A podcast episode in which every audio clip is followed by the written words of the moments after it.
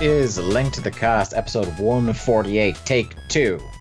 Your weekly dose of video games and nerd culture ephemera available everywhere all good podcasts are sold Apple Podcasts, SoundCloud, Stitcher, Spotify, and many more. I'm your party host, Dave Ryan, and I'm joined by the platforming prodigy, Mark Robinson. Mark, it's been a while since we've talked. Dave Ryan, it has been a significant period of time, and uh, I'm not a fan of that. But you know, such is life, and such is the events of the pair of us that um, sometimes we just can't get in the same audible airwaves to, to do such a thing. This is why we've had to bring in the heavy hitter that is Jack Layzell. Such, such, a, such is the way of things. Who himself Um, is on assignment this week. Yes, and our, our other podcasting obligations as well has kind of further complicated our schedules, which has been um, a fun and pleasurable time. I'll never complain about like you know I enjoy getting in front of a microphone and talking shite, but uh, like the more I do that, the more I realize, hey, I have a lot less free time than I I, I thought I did. Um, but yeah, as I kind of alluded to at the start there, Mark, this is the second opportunity I've had to do episode 148. There was supposed to be an episode last week with me and Jack Layzell talking about Telltale Games The Walking Dead. But uh, what good podcast, I ask you, my friend, can go without having a lost episode? Yeah, I- to be fair, I'm surprised it's taken us this long. Uh, Yeah, we've had episodes where we've kind of in the middle of recording had a problem and had to start again, but I don't think we've flat out lost a show having put it in the can before. Not to my recollection, no. I think this would officially be the first one, and I'm glad that I'm not the one that had to deal with the technical nightmares of this. So I'm Yeah, because nor- albatros, normally- albatross is round your neck. Yeah, normally you're the one for the the very unique audio problems on the program, but uh, this time it was all on me. I, I kind of I recorded my stream when myself and Jack do one. Um, so when peek behind the curtain for anyone to get a shite. When Mark and I record, Mark records it all on his end, but when myself and Jack record, the way we typically do it is I record mine, he records his, and we blend it together in post. Um, Jack's came through just fine, uh, but Audacity either crashed or updated or had a bug at some point because a file, some sort of file got lost um, when it saved to the project format and uh, it wouldn't reopen without filling any gap uh, caused by the bug with silence. So there were entire like two or three minute stretches where I was definitely speaking where you can't hear me, um, which was uh, That's not much real of a bad. podcast. No, it's not. It's more like it was Jack reacting to silence for an hour and a half, which would be some kind of like, I suppose, postmodern audio just experience. sounds like a Lou Reed album. Yeah, indeed. Um, and like you know, in other podcasts, it may not be as noticeable, but the fact that myself and Jack are both incredibly verbose people, it means like pretty much about fifty percent of the audio was lost. Um, so yeah, we will take a swing at The Walking Dead once again down the line at some stage. But as I said to Mark uh, on the pre-show here before we started recording, I I don't uh, want to endeavor to do that twice in a row because if we lost this show, I I just I'd lose my reason uh, after trying it again. So we will take another swing. Um, how have you been, my friend? It's been a while. Yeah, uh, so I uh, I, I uh, proceeded to watch every single Harry Potter film uh, in a row over a 20, 24 hour period from the time. Now, would you would you describe yourself as a Harry Potter fan? Uh, I wouldn't really. I'm not a hater or a fan. I sit like slap bang in the middle. Um, I had seen the first two films, and I'd seen uh, the Half Blood Prince, and then I'd seen bits and pieces of others through the years because you know Harry Potter films end up on Christmas Day or whatever. Oh yeah, big big Christmas film. Yeah, yeah, yeah. So you know, just by sheer, you know, coincidence, not coincidence, but just sheer watching t- television over Christmas, you end up seeing Harry Potter films. Uh, and I hadn't read any past the second one since I was, I don't know, 12, 13 years old. So um, I know the story. You don't have that same kind of uh, you you have the same level of familiarity, but not the same level of attachment as a No, lot of people in no, our age bracket not. would. And like my partner is very much uh, a Harry Potter fan. She has a Harry Potter tattoo. She, you know, loves and adores. Can I guess? Is it the Deathly Hallows? It is the Deathly Hallows, but it also has the word "always" as a part of it as well. So Yeah. it's you know it's it's nice. Um, The Deathly Hallows, I find, is like if I were, I think it's why a lot of people have the tattoo. It's like it is the most like easily recognizable, but also like passable as just a cool bit of design yeah thing associated with Harry Potter. Like anything else associated with Harry Potter, you're getting real deep into the the magical fantasy weeds. Whereas this is a cool little. I don't know, uh, bit. I'd also accept a picture of Alan Rickman's face. I mean, I'm I'm perfectly fine with that. But uh, yeah, so well, as, I as Hans Gruber, surely. well naturally, obviously, yeah. Um, but yeah, so I went into this not having seen any of the films properly in, in a good long while, and vaguely having a, a full understanding of the story from beginning to end. Certainly more the earlier parts than the latter parts. Um, and you know, obviously, this is a challenge. There's a challenge to watch eight films in a row over a 24-hour period. We had breaks in between for like dinner and breakfast in the morning. Uh, the first thing of note, surprisingly, is that other than I think I fell asleep for about 10 minutes during Half Blood Prince because it is my least favourite of the films, I did manage to stay awake for the whole thing. Um, and partly just because I realised if I fell asleep during any point, at some point in the fucking you know seventh film, something would happen that referenced something that happened earlier that I'd fall asleep during, and so I wanted to make sure I, from beginning to end, knew what the fuck was going on. And Yeah. I mean, overall, I will say that I don't think any of the films are um, particularly excellent. I don't think any of them I would consider bad. I do think that one or two, particularly the first part of Deathly Hallows, there is a whole bunch of that film where a whole lot of nothing is happening. Uh, and I still think the Half Blood Prince is just kind of like this only exists because it needs to set up the last film. Um, and actually, there are kind of certain points during the middle portion of the film, the, the middle portion of the story, where um, it's like there's just a lot of setup here for stuff that's going to happen later and just kind of meandering around for the, uh, you know, in between. Um, I think um, Deathly Hallows one, um, even the idea of splitting the two films remains a controversial thing to this day because even though the excuse me the the book itself does split pretty evenly the way it does in the film, where it's like the first half is largely kind of walking and talking and them kind of running away and camping and all that sort of stuff. And the second half of the book is pretty much the Battle of Hogwarts. Like Yeah. it splits quite nicely. But I think, um, I think it's to the detriment of the first part that the, the second part is so action heavy that it, it really blows the first part out of the water. Um, yeah, it's it's a very very much a jarring shift between the two, and uh, it, it's just that first Deathly Hallows film just drags a little bit too long, Yeah. and partially and as well because like, I just it ends watched seven six other fucking films in a row. It ends exactly at the most interesting point as well because you're just uh, and like I remember uh, when I went to see it going oh fuck now I have to wait like six months or eight months or whatever it was uh, for like the actual resolution to this motherfucker like Yeah.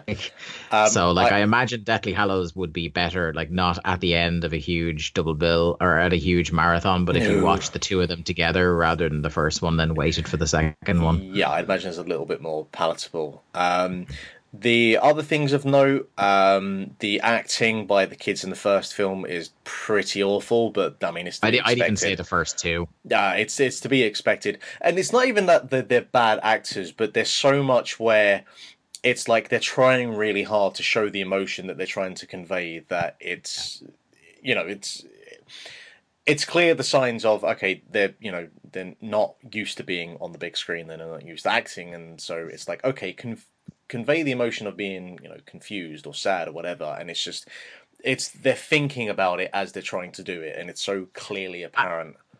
I I think it's such a huge contrast as well because like everybody who isn't a child in it is like a who's who of classically trained British actors. Exactly, and it's like there's fucking John Cleese, and it's like, how can you, how can you expect to stand up to that? Alan Rickman, Maggie Smith, Robbie Coltrane. Like Yeah. it's just it, it just it yeah, it makes them look even worse by comparison. Um and at least the second one has a couple of like uh cool kind of small roles in it, like uh one Kenneth Branagh uh, in in the second one really carries it as Gilderoy Lockhart, like chewing every bit of scenery around. But uh, my my favorite was always the third one. Prisoner of Azkaban is uh, best book and best film. Um, I know it's kind of like it's harder with the books because the books are pretty much maintain a, a quite a good level of quality the whole way through. It's easier to pick a favorite film than a favorite book. Um, but like I really like the third one because it's where the books and the movies get significantly darker. I think this third one was directed by was it Alfonso Cuarón, the guy who directed Y Tu Mamá También. Uh, that It's name the- rings a bell from Yeah, the credits. I think he directed the third one. Um, I mean, to be honest, yeah, any moment you have Gary Oldman on screen, the quality immediately improves. So Gary Oldman, he's brilliant in it. Um, the Dementors are in it, which are like such a like cool, fucking scary as shit thing if you're a kid. Um, and then just that it's the like, it, it's it's uh, yeah, it is like it's um, it, it's the only book that he that Voldemort is not in um, because he's in the back Quirrell's head in the first one. He's Tom Riddle in the Riddle, second, one. He returns in the fourth, fourth one. one, yeah. He fights in the Ministry of Magic in the fifth one. Yeah. He's all over the sixth and the seventh. Yeah, yeah, yeah. Um, so it's the only one he's not in, and it kind of like even though his presence hangs over it, um, it's kind of interesting that it's just a different. It doesn't feel like the whole book is. Uh, like is ending up with another kind of fight with a near escape by Voldemort, and it feels a little bit different. Yeah, I'd be Um, curious. Um, slightly off topic from that, but I'd be curious. I don't know what the the box sets, the Blu-ray editions, whatever, are like. But from watching the first film, um, and from what I think was like a, a I don't know if it was an original uh, theater release that I watched, but it's one of those films that um, I know. You know, if you watch uh, like the original Star Wars with the facelift they gave that, and the, the CGI, Yeah. which just it looks horrendous and is so Mm. poorly implemented. But that first Harry Potter film, uh, it's one of those films where the CGI, you're like, okay, that probably could do with a, a touch up in 2019. bit of an airbrushing. yeah, like there's a couple of there's one particular scene where he um, is on top of the yoga and uh, it, oh yeah, yeah. it you, you just the the the switch between okay this is Daniel Radcliffe and okay that is a CGI model is really fucking jarring. And you can see definitely during the Quidditch match like they do everything they can to avoid you seeing anything to do with like facial details. It's like just get the you know what- outline of a body Do you know what's funny is that like still to this day I see things that have trouble with that kind of technology, like people on a CGI thing riding around. Because that last season of Game of Thrones, you see some some shots of Daenerys on the dragon, and you're like, ooh. um, but apparently lions But- are really easy to animate and I mean Disney has more money than God so that probably Yeah. helps um, hey, Mark, was one of your favorite things watching this again, trying to uh, pop yourself with what English or, or British musicians have popped up in small roles? so I Because was it's just pretty much all of them. I was just watching this, like minding my own business, and then suddenly, like, wait, was that fucking Ian Brown? What the fuck is he doing Yeah. in this? Ian Brown and the Leaky Cauldron stirring a cup of tea by magic. Yeah, Um, uh, Jarvis Cocker. I as soon as I saw him, I remembered that I'd seen before, and I popped that. Uh, I know you and Jack were pointing out that apparently Jonny Greenwood is in it. I did not see that at all, and I need to go back and look for myself because I was like, okay, Radiohead in a Harry Potter film, sure, okay. Yeah. Um, but just um, the- there's also the the Ordinary Boys technically yeah, Ordinary Boys an playing in the background, which Yeah. that really dated that fucking film. Jesus. Yeah. Um, Um, my favorite one though, again, is in the third one, Prisoner of Azkaban. Um, you know who the conductor on the bus is? Uh, no, I couldn't. He's under very greasy and spotty makeup, but it's uh, Bobby Gillespie from Primal Scream. Was a fucking Bobby? Yeah. I, like he looks facially familiar, but I As- couldn't put an, a, a kind of an actual person I recognised. What's that it. character's name? Stan Shunpike, I think. I ain't got a goddamn clue. Yeah, yeah. Um, so yeah, there you go. It's a, it's really a who's who, of British actors and musicians. Oh yeah. I, across like the whole entire series, you know, you think of a British actor and they pop up at some point, uh, and it's, Also, you said it's been years since you've really watched any of the films. Uh, seeing as he's become famous a lot more since the the films came out originally, did you completely forget David Tennant was in the fourth one? no, I remember David Tennant was in it, but I had forgotten that he uh, that he I. I remember that he was in it, but so one of the things with actually the the films as a whole is I had forgotten how little really Voldemort actually kind of shows up, how little Bellatrix actually shows up, and how little David Tennant is. Because I, for some reason in my brain, I was like, no, Tennant is actually he shows up for a fair amount of these Ten- films. Tennant shows up. Yeah, he's like the end of the fourth one, and he's in the last one a bit, isn't he? I don't remember seeing him in the last one. Or was it? Or was? I- I'm pretty oh, sure Does he he's- not show up again? No, I'm pretty sure he's just in the fourth one, then gets sent to Azkaban, Alright. and that's it.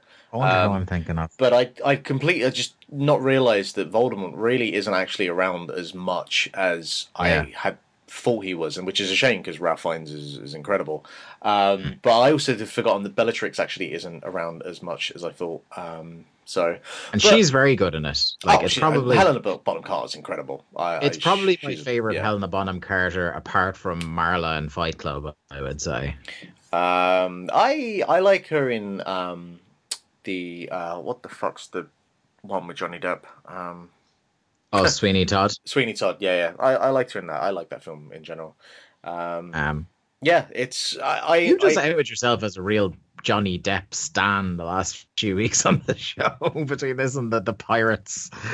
I mean, as as awful as a human being as he is, he is a good actor, and I enjoy Pirates of the Caribbean and Sweeney Todd. I can't wait to start hitting me with um some more obscure Johnny Depp films in a few weeks when you start running out of them.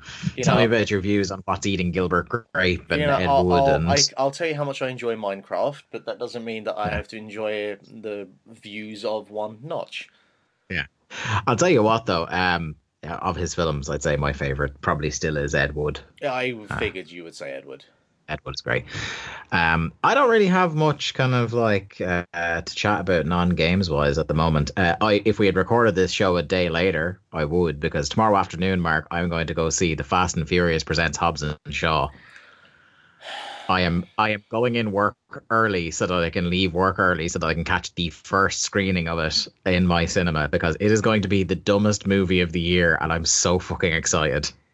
Yeah, see, I I saw uh, Spirited Away on the big screen last night because the Lighthouse Cinema uh, was doing you know A viewing different experience. very much a different experience, and very much one I would take over Hobbs and Shaw. Well, we both recently saw uh, 20th anniversary screenings of The Matrix. That is true. Oh, so you went to see that as well. Um, yeah, yeah, that's fucking awesome, isn't it? that movie still owns, man. Hugo Weaving, he is just the fucking man. He's so uh, like Larry Fishburne is also still the man. Larry- Like some, some of the way he, uh some of the ways he delivers line, both of them deliver lines, and it just still pop me absolutely. Yeah, and Uh, I had to say, not that you know, the Matrix and the story being told is actually that kind of mad of a concept, but I think definitely for a Western audience in the late '90s, I can see how that would just, you know. Your casual uh, Western cinema moviegoer would go and see that and just be like, have their fucking mind blown by both the concept of it and you know just visually. Uh, Something points out there's a there's a podcast I like to listen to now that's called Blank Check, right?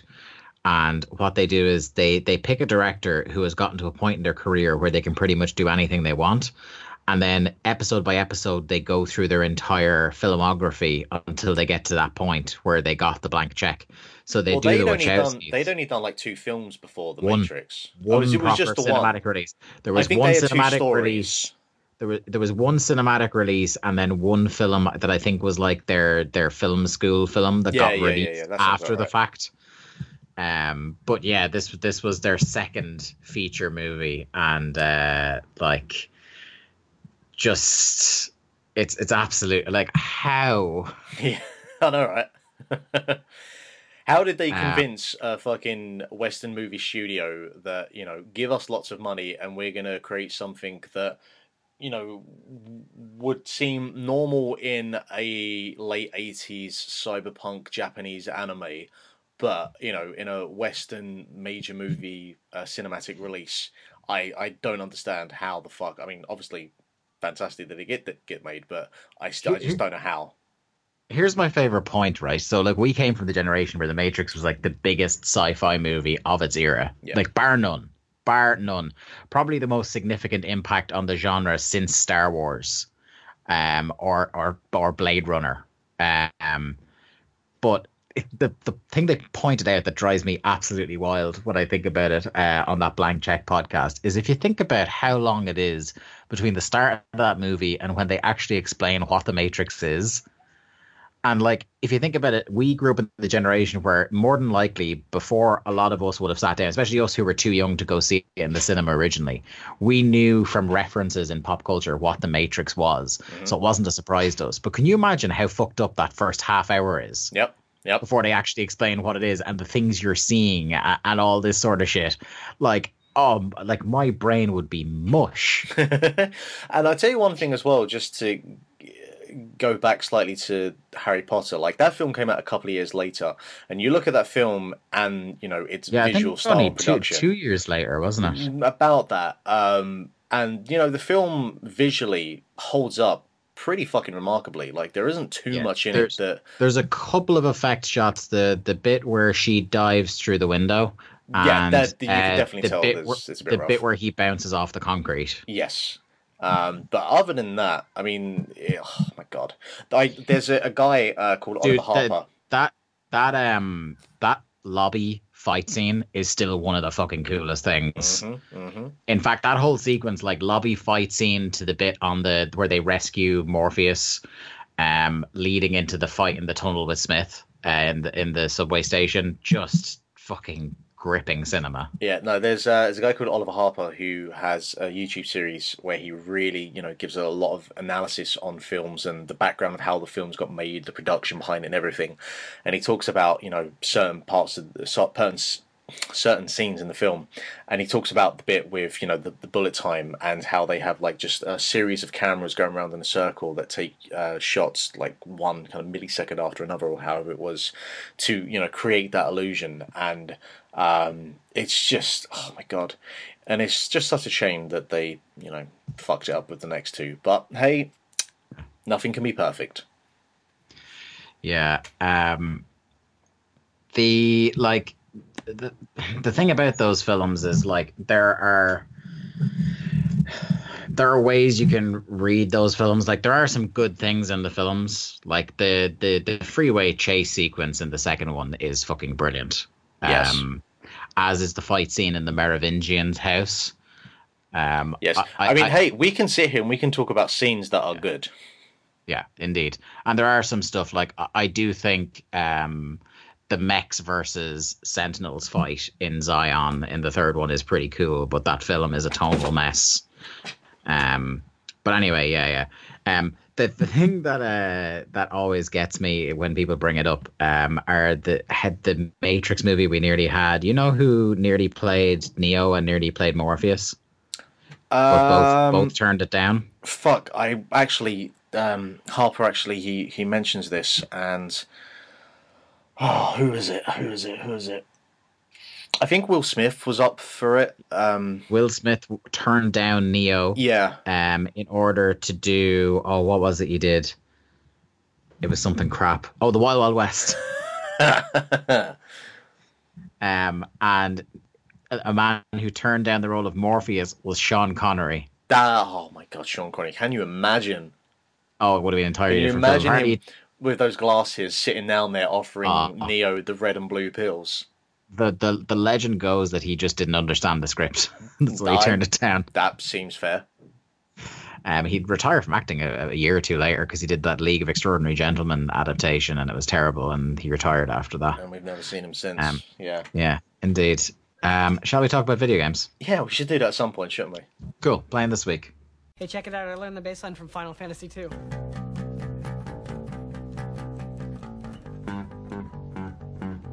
Scott, you are the salt of the earth. Oh, thanks.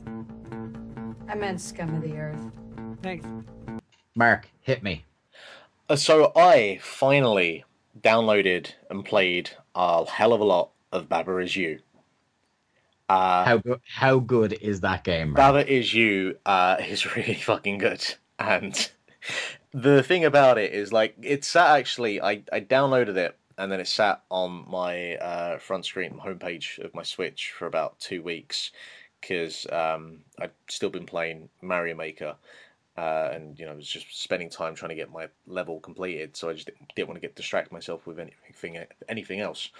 Um, and even though you have spoken about Baba Is You on this show, I guess I still didn't fully understand what the fuck that game would be until I sat down and started playing it. It is very difficult to get across what that game is. Yeah, but as soon as I did the first level, I immediately went, "Oh, that's what this game is," and just went from there. And I, you know, I'm not going to do a, a complete uh, analysis and de- give details on what that game is because you've already done it. But just the idea that you know you have essentially taking taken the concept of coding and turned it into a video game.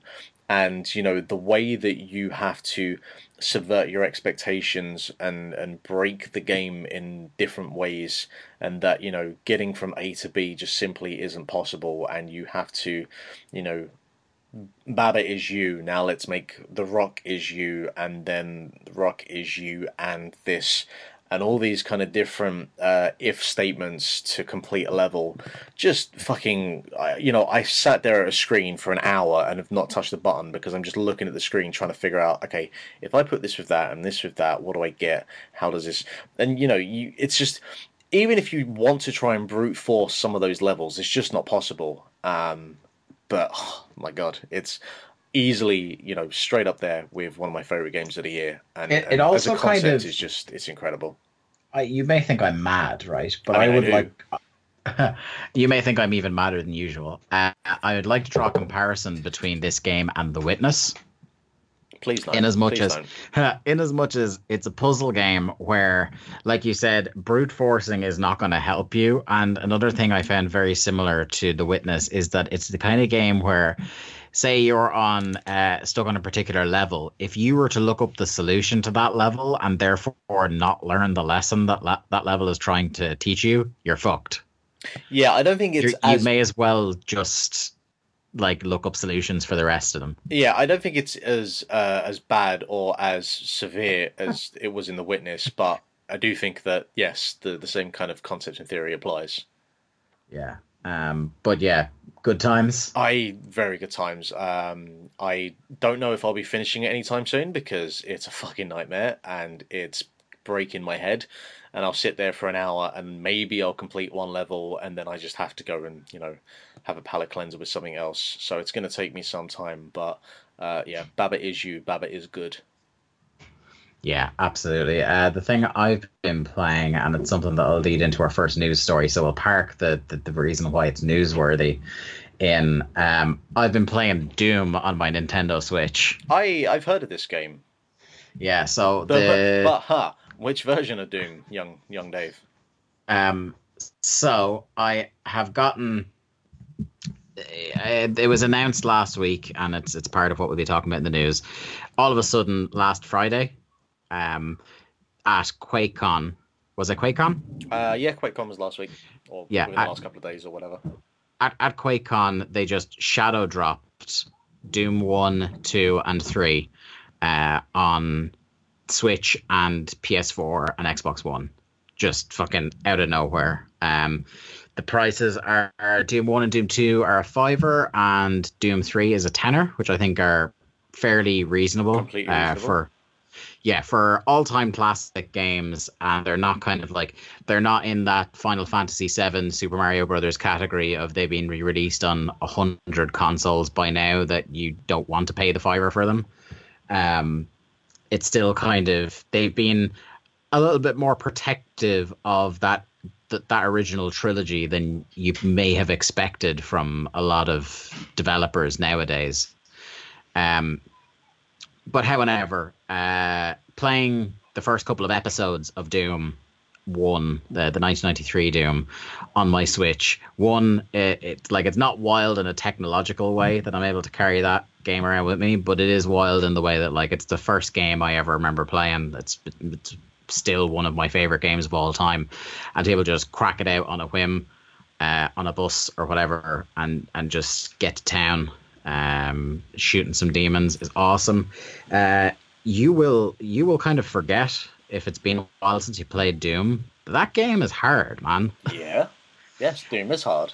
Yeah, like kind of you know we talked about how hard Doom 2016 is. Like you know it's pretty brutal um, when it, especially during that phase where it's trying to teach you all about the push forward combat uh, in there. But yeah, man, like Doom Doom is really tough. Um, like obviously because you know the like there's a lot of enemies. The enemies are tough.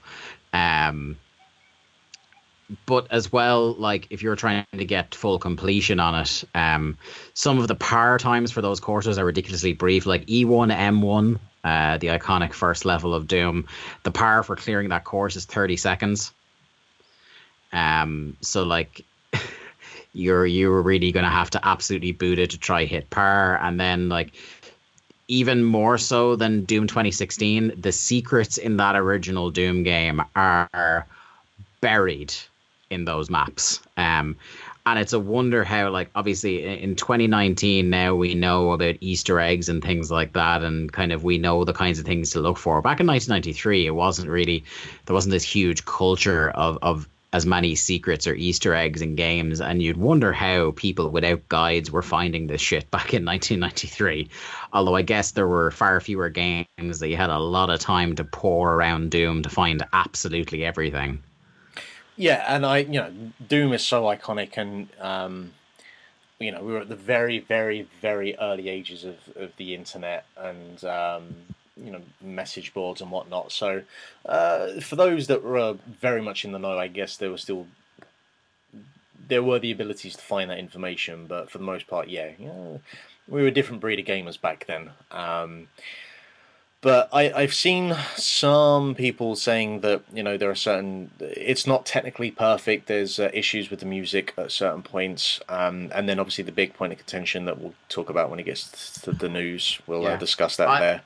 You know, I have a feeling that when the thing we're going to talk about gets solved, because any bugs I've experienced have been in relation to that thing. Yeah. Um, but but we'll get we'll get to that now in a in a second. Uh, other than that, though, like hearing that soundtrack again, like it just it gets you every time. Um, and the game still moves fast as fuck. It, it still feels good. Um, it feels right on that Nintendo console, and I, I'm happy to say that when it gets docked, because like obviously it's cool in handheld mode. Um, when it gets docked to the TV, there's not a huge amount of stretching. You'd think with a game of that resolution and that old that it would look all- all stretched across a giant TV screen, but not really so much. Um, I'm I'm quite happy with it. Um, yeah, that's that's Doom really. There's not a whole like I'm I'm not going to go sit here and go through a 26 year old game that we've already done on the book club Yeah, and tell you what it's it's, about. like if you haven't heard of what about- Doom is, you might want to fucking look it up, mate. It's not like we've never spoken about Doom before on this uh, on this podcast, so probably don't need to spend too much more time. But uh, but I, I'm just I'm happy that I have Doom on my Switch. I'm happy that I had enough gold coins that I could buy it without having to actually pay for it. Doom is a game that I will probably just keep on my Switch till my Switch dies one day. Yeah, absolutely. Um, let's move on and just talk about the news. News on the mark.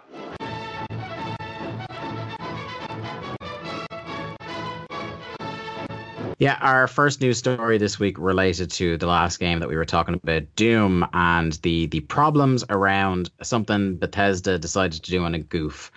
Um, so from what we can tell in hindsight, either it's kind of a mixed bag on as to why this issue occurred.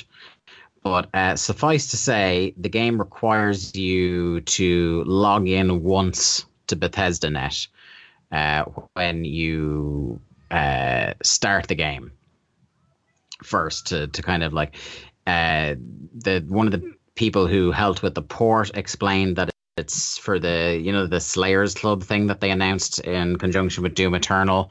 So for fans of the franchise, there's like uh, rewards to be got from playing the old Doom games and and leaderboards and, and shit like that. Um, so it was supposed to be tied into all that. Um, it seems from a lot of people reporting on the story that the plan was supposed to make that login optional, and it just didn't work out that way. Um, but either way, like it, it's got to be said, a mild annoyance for a mild annoyance for people who already have Bethesda net accounts like me and have completely forgotten the password. um, and a slightly bigger annoyance for people that just have to create uh, another account on another platform. Uh, Yeah. It really feels like the dark old days of like 2010, 2011, when every publisher was trying to make you sign into their thing. I'm pretty sure they're still trying to do that. Yeah, I mean, for me, I don't have the Bethesda account, the Slayers account, whatever it is, um, and I don't have any intentions to. And so as soon as I saw that, I was like, well, either Bethesda are going to patch this out at some point because I would guess that this is a mistake, and there is no fucking reason that there should be a, a DRM restriction on a 23 or whatever it is year old game. Uh, so yeah, I, I kind of guessed straight away that this was some sort of error, or it was either an error or there would be a backlash so severe that Bethesda would realize uh, probably shouldn't have this. So, uh, you know, I haven't actually started Doom yet because I don't know if the patch has come out yet. I haven't actually checked my uh, copy of Doom since I the first time I tried to play it. Um, the yeah. last I've heard is that they're they're working on the fix and it should be out soon. Um, but yeah, they basically said it should be optional. You shouldn't have to log in, so we're going to fix that straight away. Um, but yeah, once you get in, the problem as well is that it kind of like a lot of um, games with logins, like I experience it with FIFA and stuff like that when I put my PlayStation into rest mode, is that it bumps you out of the network when you put it in rest mode. So when you suspend the game and resume, it'll give you a notification that you've been signed out of Bethesda.net. Um, you can still play, but sometimes there's a bug where just like every 10 or 20 seconds, that notification will pop up again. Um, so what you end up having to do is save, reboot the game so that it won't do it again. Um, and then the the other thing is that it, because of that, sometimes because it's trying to force the notification through, sometimes when you resume the game from a suspend state, it freezes. Um, so like that's all quite frustrating for a game that is fairly technologically simple uh, compared to stuff from nowadays. So like they've really fucked it on that one, and I would imagine just because of the issues that that Bethesda Net thing is causing with performance when you're booting out of suspend, I would suspect that that is the cause of some of the bug issues with like music and stuff like that that you were talking about. Mm-hmm. Um, so yeah, that's been a real. They've real like punted that one. Uh, Jesus Christ. Yeah, it's. I wonder um, because we've seen this a couple of times with with certain things where, uh, like Sonic Mania had this issue when it first came out. The Xbox One, obviously, infamously when it was launched, and I wonder if there are, um, you know, genuine mistakes here, or it's just publishers are going to keep trying this until the outcry doesn't happen one day, and then you know we're just like, yeah, we'll just accept this now but um, it, it, doesn't happen frequent enough. So when it does happen, yeah. everyone will immediately go, "No, I'm not having this." Yeah, like it. You know, it seems suspicious that they were kind of like, "Oh no, no, we didn't mean to do this." Uh, when they get in trouble for it after the fact, because you're like, "How did you not know that this was going to happen?" But at the same time, I guess like they're not doing the mandatory DRM stuff with all their other games. So why would be the first one that they make absolutely mandatory, the one that's 26 years old? So it kind of does. And then some of the reporting around it seems to indicate, yeah, this one was a genuine mistake on their part. But because it's Bethesda, I think we're inclined to go, was it? Yeah. You know, or, or was it a bit more sinister than you're letting on? Um, it, it's t- it's tough to parse sometimes, um, but what can you do?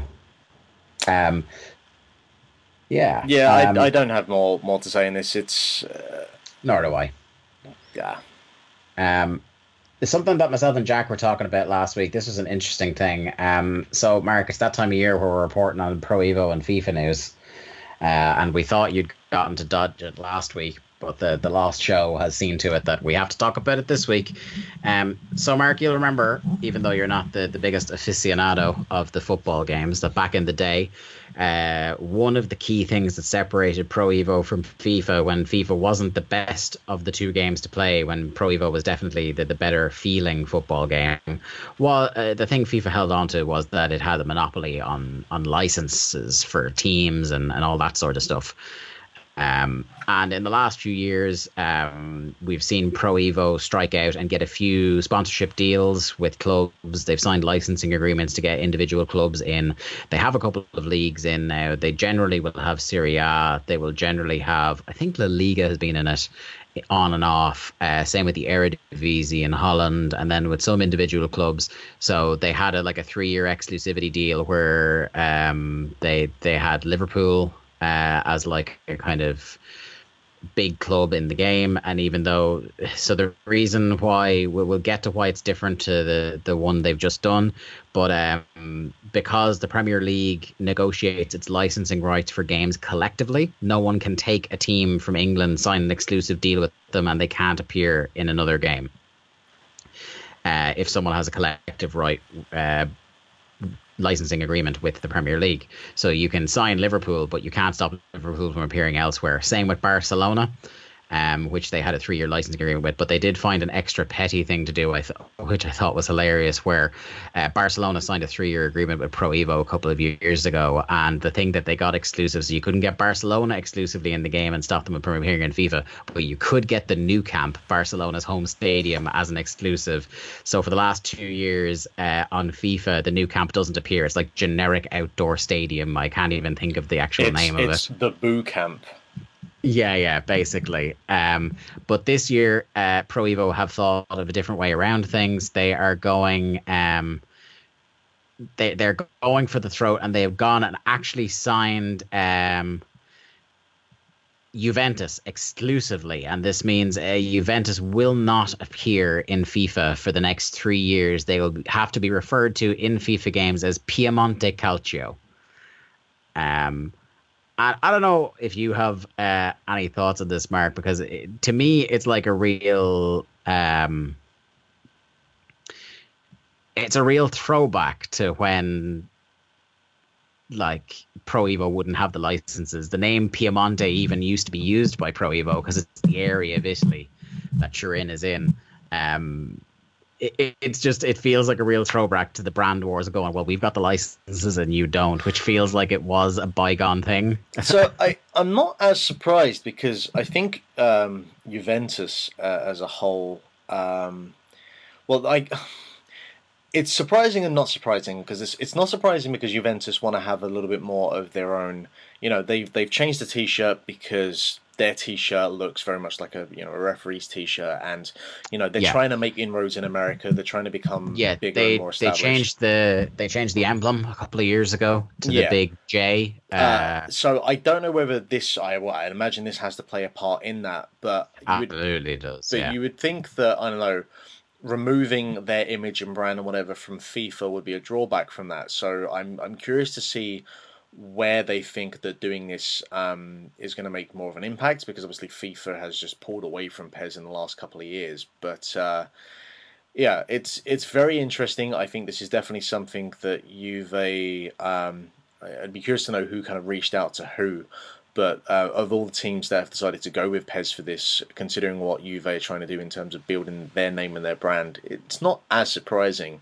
Um, but yeah, it's PES and Konami need to take their little kind of shots where they can to try and Yeah. add some appeal like from the licensing and branding side with with their games um and sure yeah i imagine juve were, were all over that Yeah, I think it's an interesting thing because I don't think like Juve are are such. Uh, they are a big global brand and they're getting bigger with their, like we said, their inroads into America and Asia.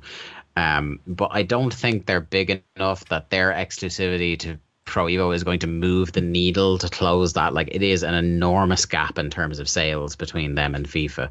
It certainly gained them this news cycle, and it's got a lot of people really annoyed with EA that they're after letting um, after getting the Champions League and Europa League finally off Pro Evo because they had the license for I think three or five years, um, that they let one of the biggest clubs in European football out the back door in the process. Um, but yeah, I, I don't think this is going to hurt FIFA sales wise at all. I think the things that are more likely to hurt FIFA are the the shall we say the shitstorm brewing. Finally, all this talk of EA and microtransactions and uh, loot boxes and stuff is it feels like some of the chickens are coming home to roost with Ultimate Team because they had even today as we're recording this there was a big online Q&A stream with the FIFA devs and they were getting an absolute battering over um, that kind of stuff and over refusing to put women in Ultimate Team and like it's yeah it, it feels like they have enough negative press on other things that I don't think the Juve thing is going to affect them by comparison. Um, yeah, it's a it's a tough one. Like if I was Pro Evo, I'd be absolutely made up and delighted with that deal being struck because obviously the biggest star at Juventus is Cristiano Ronaldo, one of the two greatest football players of his generation and possibly the most marketable footballer in the world. So being able to slap his face on the cover of a game is gonna make some casuals pick it up. Um, so yeah, fair play to them. Um, it, it is worth saying, by the way, speaking of Cristiano Ronaldo, all the players and their names will still appear. It's literally just the name Juventus and the logo and the branding and the strip that, that won't be available uh, in FIFA 20. But more on, on that as we ramp up to those two games coming out in the next two months. Uh, Mark, this seems like something that it's good that we got a second chance to do this uh, with you on the show. Something me and Jack also talked about. And that was a fiasco around Watchdogs and Hit Record. Uh, were you following this story? Uh, no, I'm not aware of this. So you remember before um, there was I think was it Assassin's Creed or whatever. There was a there was another Ubisoft game where Hit Record, which is Joseph Gordon-Levitt's kind of uh, crowdsourcing music platform. Oh, uh, fuck! What game was that for? Um, It wasn't Assassin's Creed. It was uh fuck. I can't remember. It wasn't a T Clans game, was it? I I'm gonna go and look it up. Continue talking because I'm I, I uh, no, wasn't it? It was Beyond Good and Evil. Oh, it was. Yeah, Beyond Good and Evil too. Yeah. Um, so there was a thing announced for Watch Dogs Legion, which is coming out this year, that uh, ten songs from the Hit Record platform would be picked to be part of the soundtrack, and if your song was picked, you would get two thousand dollars for it. Um, and this has brought up a lot of a lot of the same issues from last time. One, you're getting people to do a lot of work based on spec, which is the the concept that you're getting people to work hours and hours and hours for free uh, on the promise of potential future payment that is not guaranteed because it is only the 10 songs that are selected. Um, another problem is that that two grand is to the entire song and the the way the hit record platform works is that I could uh, develop a drum beat and upload it to hit record. Mark could hear that and add a bass line to it, and then a third person could add some vox or some guitar to it. And if that song then gets picked, that's not 2000 each, that's 2000 between the four people. Um, so it's not even that much money for the spec. And obviously, the main defense that's coming up against this is uh, the the old trope mark of the well, if you think of it as an an exercise in exposure, we're giving you exposure as being part of this big AAA release, but um, it is a bit a, a bit scummy, I think. Like even if they included something, uh, some sort of royalties scheme um, that you know you would make uh, X amount off of you know every sale because you're part of the game. I, I could see at least a little bit more of an incentive, but yeah, I mean it's just here's a flat fee of two grand, uh, so we don't have to go and pay whatever licenses for whatever actual real music. Um, I I do think that the the concept behind it, and I think that um, uh, Gordon Levitt, like I think he's, and certainly with with the the prior scheme, you know, with um, Beyond Good and Evil, I think there is genuine good intentions behind it, but because the video game industry is what it is, um, any ways that we can, you know, save a few pennies here and there to our bottom line, um, it's it's just too easy to think that way, and maybe that's on us for being so cynical. Um, but it's one of those things that, uh, on paper, sounds really good, but just as usual, the execution there's a lot left to be desired, uh, and I, that's usually the case when it comes to, um, you know, rights and laws when it comes to technology because it's still a new medium and you know uh, just things are changing all the time and it's hard to kind of nail down exactly who owns what and everything. And um, yeah it's just it's a poorly implemented idea for what something in theory has I feel kind of good intentions at heart but it's just it's so restricted Yeah, in terms of what the people that are making this can actually get out of it And there's something as well about the um, the idea that someone like Joe Gordon Levitt, who is unionized up to the hilt through his profession of acting, um, and like acting unions are so against spec work. Uh, the idea that he'd come in now and and kind of basically go, oh no, that, that's not what we're doing. I don't see it. Like his defense was not, we're not doing that. His defense was, well, I don't see it that way. you know, it's um, hmm. I, I'm not a big fan of this. I'll be honest. no I would agree with you on that one Um, moving swiftly on. Um, Mark, something that we've been keeping track of since the 2017 release of the Nintendo Switch is this idea of the Joy-Con drift, which was uh, a big problem with like the first run of Joy-Cons and has recurred on and off in some Joy-Cons since, uh, according to reports. There was a class action lawsuit being built um, by dissatisfied Nintendo customers who obviously these Joy Cons are quite expensive, They're like 60, 70 quid a pop, aren't they? Uh, around about that, yeah. For a set.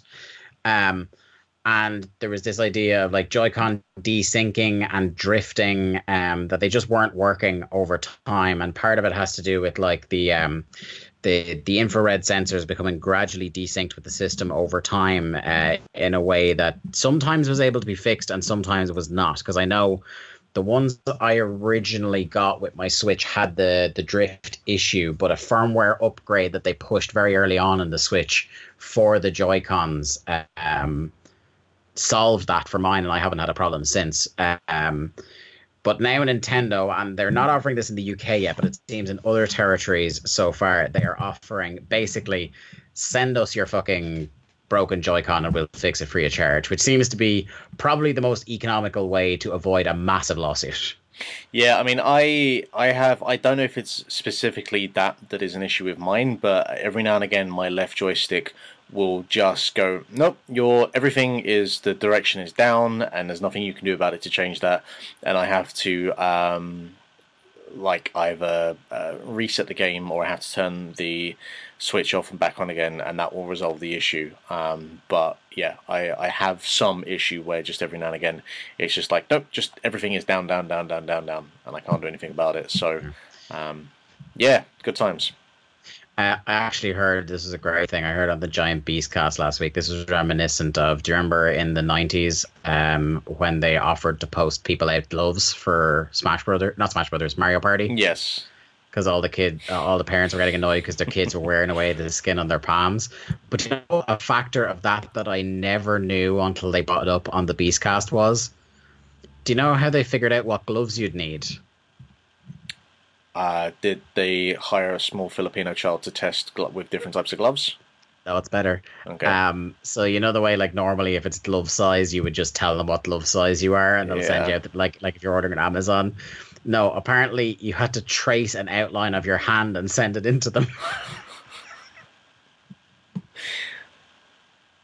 Perfect. Uh, it's yeah. I, It's I really fine. wish I had been able to do that back in the day because I'd have outlined the like outline of my dog or something so I could get like perfect dog size gloves. you were going to say penis, weren't you? No, no, I'm gonna say dog. It's it sounded like you really were gonna, and then like pulled away from the punchline at the last second. No, because I was thinking puppy, but I went with dog instead. Yeah. Okay. Fair. Um. So yeah, like that. Fair play. That's probably the least Nintendo can do. If firmware upgrades aren't going to do it, like you really should be offering uh, to replace them. I'm not sure if it's a thing where you know it would seem to me that the the best thing to do would be kind of the way Sony do it, where you can return the broken hardware through the shop you bought it in. Uh, once you get a reference code off the website, make it easier than actually physically posting the thing yourself. Um, and that way you get the replacement Joy-Con in the shop when you go in there, rather than have to wait on them to send one back out to you. But who the fuck knows, really? Yeah, I mean it's not as like chaotic with the whole thing with the PlayStations that were balked and had to be sent to Germany, which was the thing you had to deal with, wasn't it? Uh, yeah, mine wasn't necessarily that that same. Um, at least like when they confirmed that they weren't able to to resurrect mine, they just sent me a new one. Oh yeah, Um, that was what happened, wasn't it? Yeah, yeah. Um, so that was grand. But uh, anyway, moving on from that, what have we got up next on the schedule here? Ah, yes. Finally, this was a story that broke in the UK um, just a couple of days before recording. Um, Rockstar have been uh, a bit naughty, uh, Mark, with UK tax laws. Yeah, so um, I know uh, Jim Sterling put a video up about this. I think within the last 24 hours or so that I was watching through about this, and I saw some tweets about it. Uh, basically, Rockstar Games um, from over the past 10 years have not paid any UK taxes whatsoever. Uh, when you take into account that they've made from the period of like 2013 to now about $5 billion off of the back of Grand Theft Auto 5. Uh, that is a lot of money that has not been coming, you know, a lot of tax that has been paid. And considering that, I can't remember when it was, but a good few years ago, the uh, government introduced the tax incentive scheme for uh, British development studios to offer tax reliefs. Um, and, you know, I, I, guess, as far as I'm aware, that Rockstar North would fit under that scheme. Um, I can only imagine that they've been, you know, able to use that scheme to, you know, save money or get money for tax relief and also not pay any tax. Uh, and I just, that's just fucking utterly, utterly astonishing. Uh, and you know they're probably going to get away with it. And uh, uh, I just, if I spent too much too much time thinking about it, I'd end up beating grass or something, and I just don't have the energy. Yeah, it's um it's not a remarkable news story in terms of big video game company or big tech company not paying taxes in the country that they declare residence in. Yeah. Oh, uh, here it says in here actually it, they they applied for and had been granted around 42 million pounds in yeah. tax credits from the video game tax relief it's, scheme. It yeah, it's the cheek that they applied for a tax credit while not paying tax. Um and like the fact that they had claimed that um they had claimed that in the process of applying for that tax that the Grand Theft Auto games were culturally British. There is nothing um, about GTA Five which is culturally British. Yeah, there is like they're trying so hard to make it say that oh yeah, British as fuck. All this is British. Oh, what pay taxes? No way. you know, uh, British when it suits them, I guess. But uh, especially when you consider that the parent company is Take Two, none of this is really fucking surprising, to be honest. No, uh, and the worst bit about it is just the fact that they'll get away with it. That's that's the angry thing. It's not even so much that it's happened; it's just that nothing will happen because of it.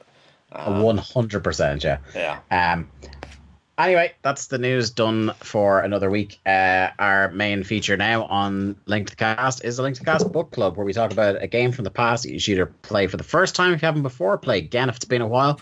Uh, it's Mark Robinson's turn this week as we talk uh, some retro gaming fun with Shovel Knight.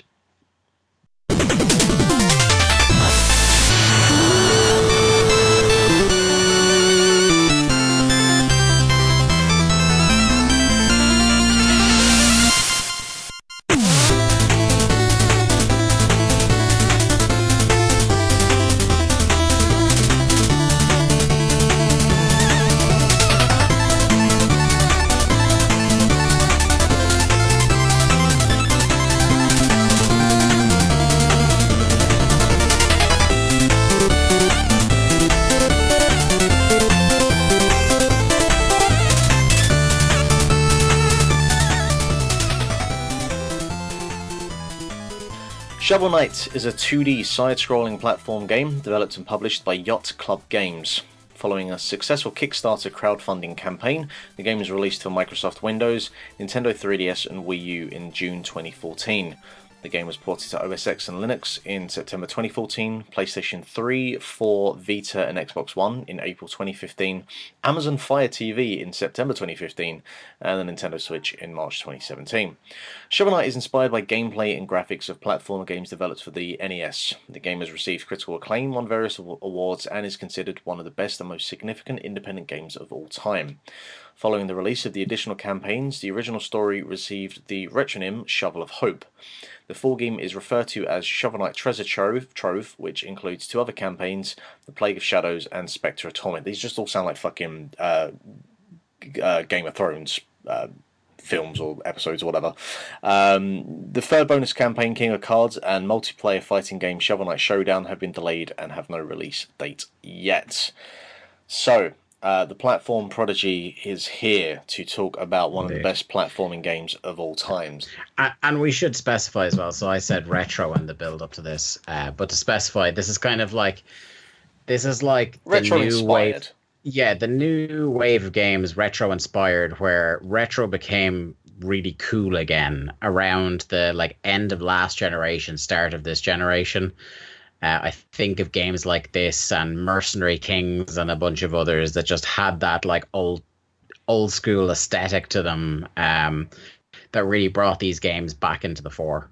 Yeah, and I mean, what makes Shovel Knight? It's it's two things that really gives Shovel Knight the um, retro flavor, uh, and one of them is obviously the you know visual design. It very much fits within that retro art style, but obviously is you know very much uh, a modern take on it because it has a whole bunch of things like uh, power scrolling that just things that wouldn't be available, wouldn't be technically uh, possible back in the late 80s, early 90s that uh, we are able to do now. Uh, and the other thing is it's very much true and tried trusted uh, trusted approach to level design that very much is influenced by games from the the NES and you know when you think of a side scrolling platformer in the way that um, Shovel Knight moves, you immediately would think of Mega Man. And when I was seeing footage of it early on, that you that was the comparison I looked to. But I mean, the way that Shovel Knight actually controls and and his uh, method of attack, he has much more in line with the likes of Castlevania and Ducktales mm. of all things. Um, you know, because Scrooge McDuck has uh, his main kind of method of attack is he has his walking stick that he would jump up in the air and he would land with his stick on his enemies. And one of Shovel Knight's attacks is basically that, and he can bounce off the heads of these enemies and bounce along with his shovel. So uh, it has a lot of the level design ideas and, and the flow from one room to the other of a Mega Man, but it actually it just picks and grabs the best bits from a whole bunch of different games. Uh, yeah. I wanted to ask you, like, uh, so I think you've had like minimal contact with this game, but I just want to get a kind of quick yeah. overview of what you know before I babble on for the next 10, it's 15 so, minutes. It, it's kind of the thing where, like, the whole retro is great again thing is cool, but the the problem with it for me inherently because I'm not as much of a platform guy as you, that it takes it, it it's only the rare one of those games that proper sticks with me for a while and I tend to get distracted by the new shiny toy coming out. So like as you said, I had minimal contact with Shovel Knight. I got it on my Vita.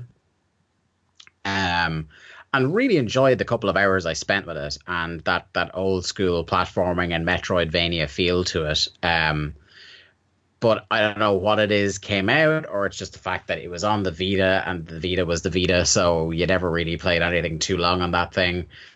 Um, but I just kind of, without like, there was nothing about the game that turned me off it. I just kind of bounced off it a little by probably dint of being distracted by something big.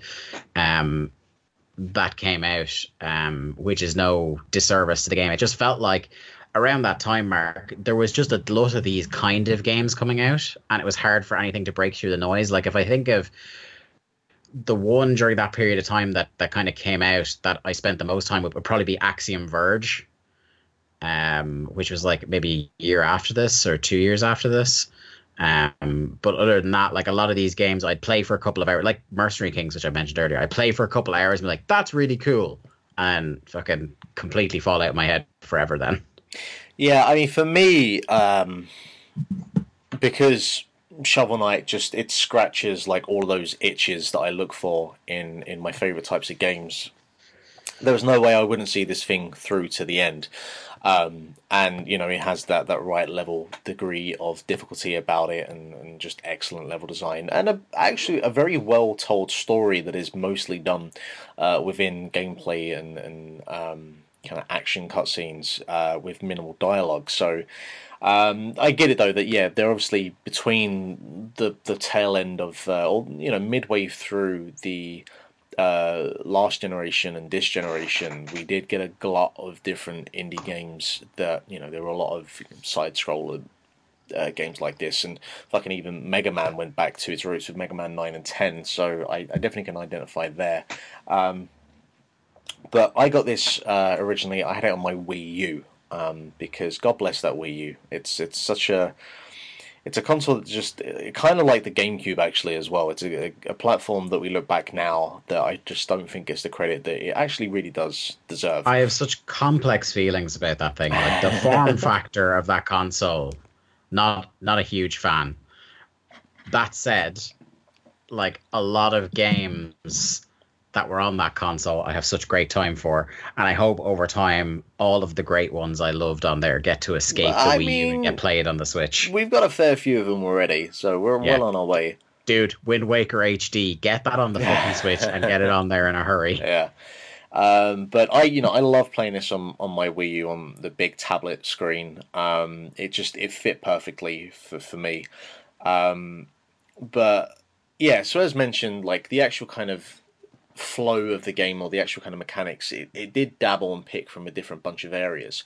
Um, one of the things that I really like about it is that the uh, difficulty of the game there wasn't like a fixed difficulty setting and what it would actually do is the uh, the way I love games that they actually make the difficulty setting as part of the you know the gameplay and how you play it will determine the whether you want to play this you know on normal or, or hard setting and so it takes the uh, the Dark Souls approach that um, if you die, uh, you will drop a bunch of currency. Uh, in this case, there'd be a bunch of uh, floating uh, bags on the screen that would be you know gold and silver, um, and you would go back to your last checkpoint. And now there were uh, between levels, I think there were like four or five checkpoints that were like these kind of big light bulbs that a fly, a flame would appear when you kind of passed to signify you know you were crossing that checkpoint.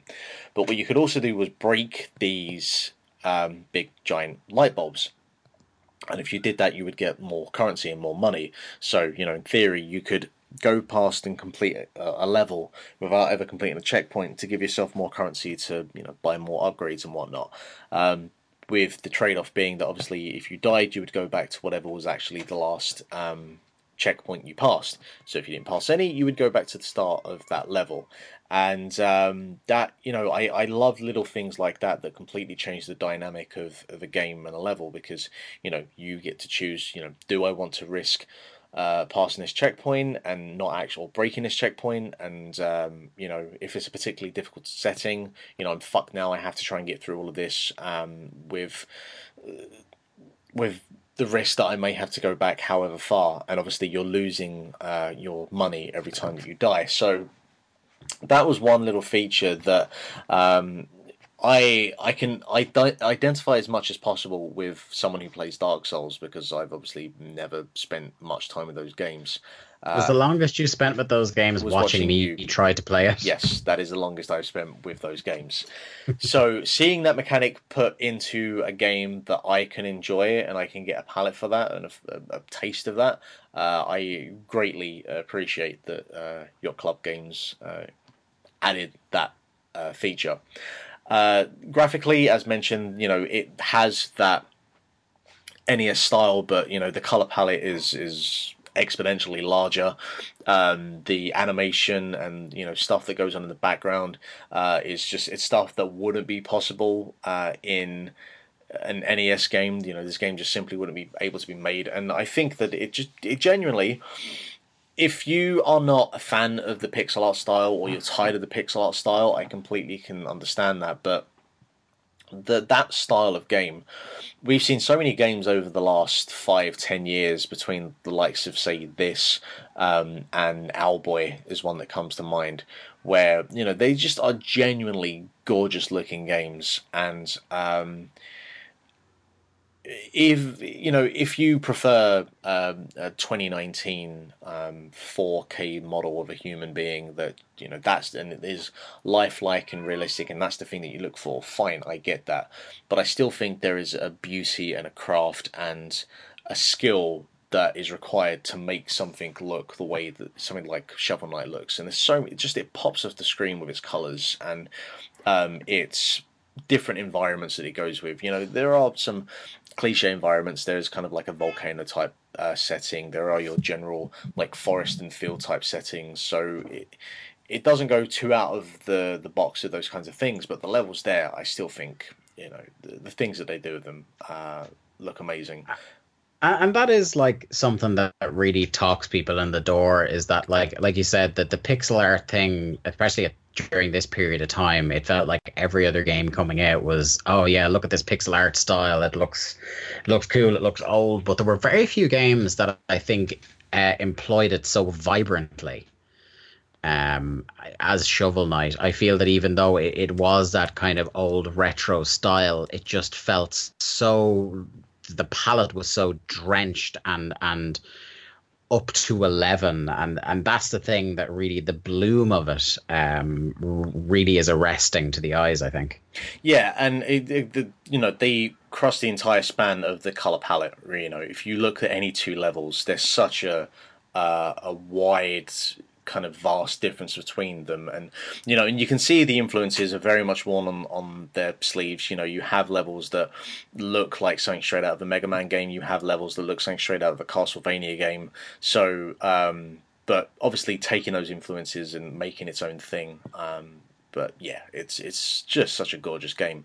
Um, the actual like way that Shovel Knight controls, it's again, it takes the standard approach of you know you move left to right, you have kind of single screen uh, areas that you know you'll climb down a ladder, you'll go left, you go right, and the screen will scroll. Um, but you know, Shovel Knight himself, it isn't say like in uh, say Mega Man where it's kind of like a run and gun, so you're kind of shooting constantly left or right. But it's actually more close combat. Um, he can use projectile weapons, but his main form of uh, attack is the uh, shovel, uh, which you know he can't throw anything. He just kind of kind of hit either side to him. Um, but he can also use a shovel. Obviously, it is a shovel, so he can dig and find like um, different kind of rewards around him if he finds the right area. Uh, and he has the ability to bounce off the heads of, of enemies, uh, which sometimes can play into um, different platforming challenges. You know, if you're trying to get across an area that is on fire or there's poison or whatever, and you might need to use your enemies to. Uh, to bounce across those areas, um, and you know it's it would be too easy to say that it's just a Mega Man clone because it really isn't. You know, the way it plays and it feels is completely different to uh, Mega Man in that style. And as mentioned, it takes so many uh, elements from other games of that uh, era that you know it it it does feel like its own thing, even though it's taking stuff from so many different games. But it, it kind of patches it all together in a Frankenstein's monster. Um, but looks a lot better than Robert De Niro and Kenneth Branagh. Yeah, it doesn't. Uh, I think that's the, the core of it, really. Like, it doesn't reinvent the wheel in any great way, but it is a particularly good one of those. Yeah, oh, kind absolutely, of games. absolutely. It's you know I, I've seen every fucking type of that type of game that's been made in the past ten years, and there's a reason that Shovel Knight has kind of risen above all of those because hmm. it not only doesn't play exactly like them because it's doing its own kind of unique thing, but it takes all of those things and just kind of makes it its own thing, I guess. Um, but while still applying, you know, a lot of different types of level design tropes that I've seen in, other games, and you know, even the fucking the the overworld map, it, you look at it and it's immediately okay. Well, this is the overworld map from Super Mario Brothers three, um, but it just it has a lot more. Uh, just a lot more going on in the screen and obviously again it's just one of these things that okay this is definitely that style of game but done in 2013 2014 um, so yeah it's just it's visually arresting and gameplay wise arresting i guess Uh, in terms of the, the the subsequent campaigns, have you have you had much exposure to them? yeah so i played from what i remember of it but it was a while ago uh, i did play uh, plague of shadows um, so the you know the the enemies in the game kind of like this is where the mega man part comes in is that there's a different knight for each area and one of the areas was uh, a guy called Plague Knight, who uh, he uses bombs instead of uh, shovel knight shovel. So you know the gameplay kind of changes there. Um, but you players could kind of customize the properties of Plague Knight's bombs uh, by changing like the casting and which you know affects how they are thrown, uh, and the powder which affects like what happens when they explode, and the fuse to determine when they explode. So even though the levels are similar to Shovel Knight's, uh, there are a few differences, and uh, his moveset makes the you know parts of the level have to be a little bit different. So I played a little bit of that. I never played Spectre of Torment, um, and again. Spectre Knight controls completely differently, so the game feels different. Um, and obviously, the new expansion, when it's out, I'll probably try. Um, but I do at some point. You know, I still haven't actually bought the Treasure Trove uh, pack on the Switch, and I don't. about thirty quid, isn't it? Yeah, and I don't know why I've never gotten around to getting it. I think it's been on I offer think- a couple of times. Yeah, I think I nabbed it on offer before. I think I have it. Um, it's just again, again, it's another one of those. Something comes out.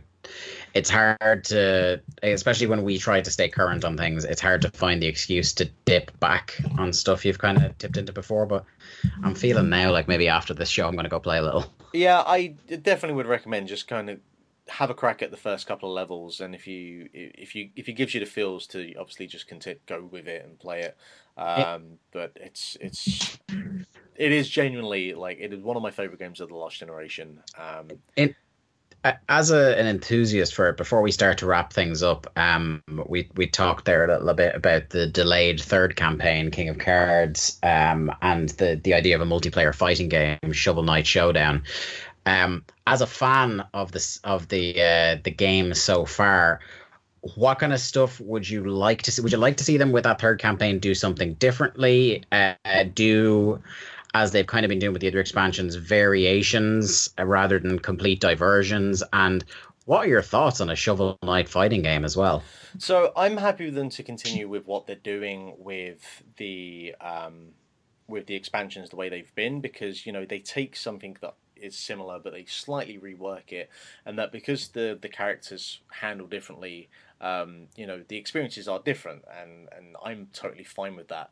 Uh, I think Shovel Knight Showdown as, as a concept and from you know the gameplay footage that I've watched is is absolutely something up my wheelhouse. It kind of reminds me um, a little bit. There's a game called uh, I think it's called Samurai Gunn. I want to say, uh, and something like a little bit like uh, I think it was Towerfall is the game I'm thinking of, where you had uh, up to like four players on the screen, and um, it's you know just it has a little bit I guess of a Smash Bros kind of vibe about it. Um, you know, just you know, chaos on the screen at all times, and characters have their own different move sets and whatnot.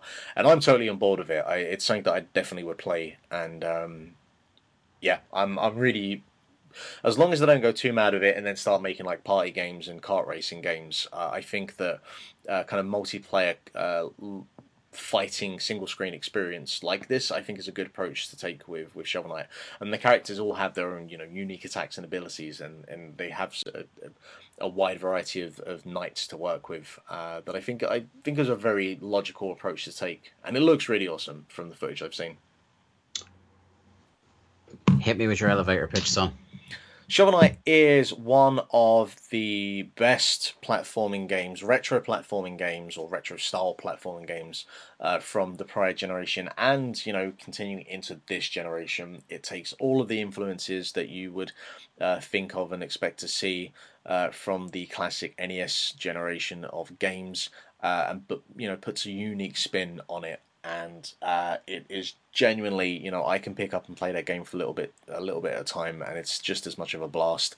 Um, it is, it has a genuine challenge to it, so you know, if you want something with a, a bit of difficulty to it, uh, I I can definitely definitely recommend some Shovel Knight. Cool. Um, that's going to do it for another episode uh, of Link to the Cast. Uh, at Link to the Cast on Twitter is the place to go for your intrepid hosts here. I'm at the day to Dave. Mark is at Lithium Project, and Jack, who is on assignment, is at Jack Layzell. Um, it's been good to have Mark back on the show. It's been a while since we've chatted. Hopefully, our full complement will be back next week for uh, Hobbs and Shaw Spectacular. Um, but yeah, that, that's going to do it for another episode of Link to the Cast. Uh, until next week, we shall see you down the road somewhere. Goodbye, my friends.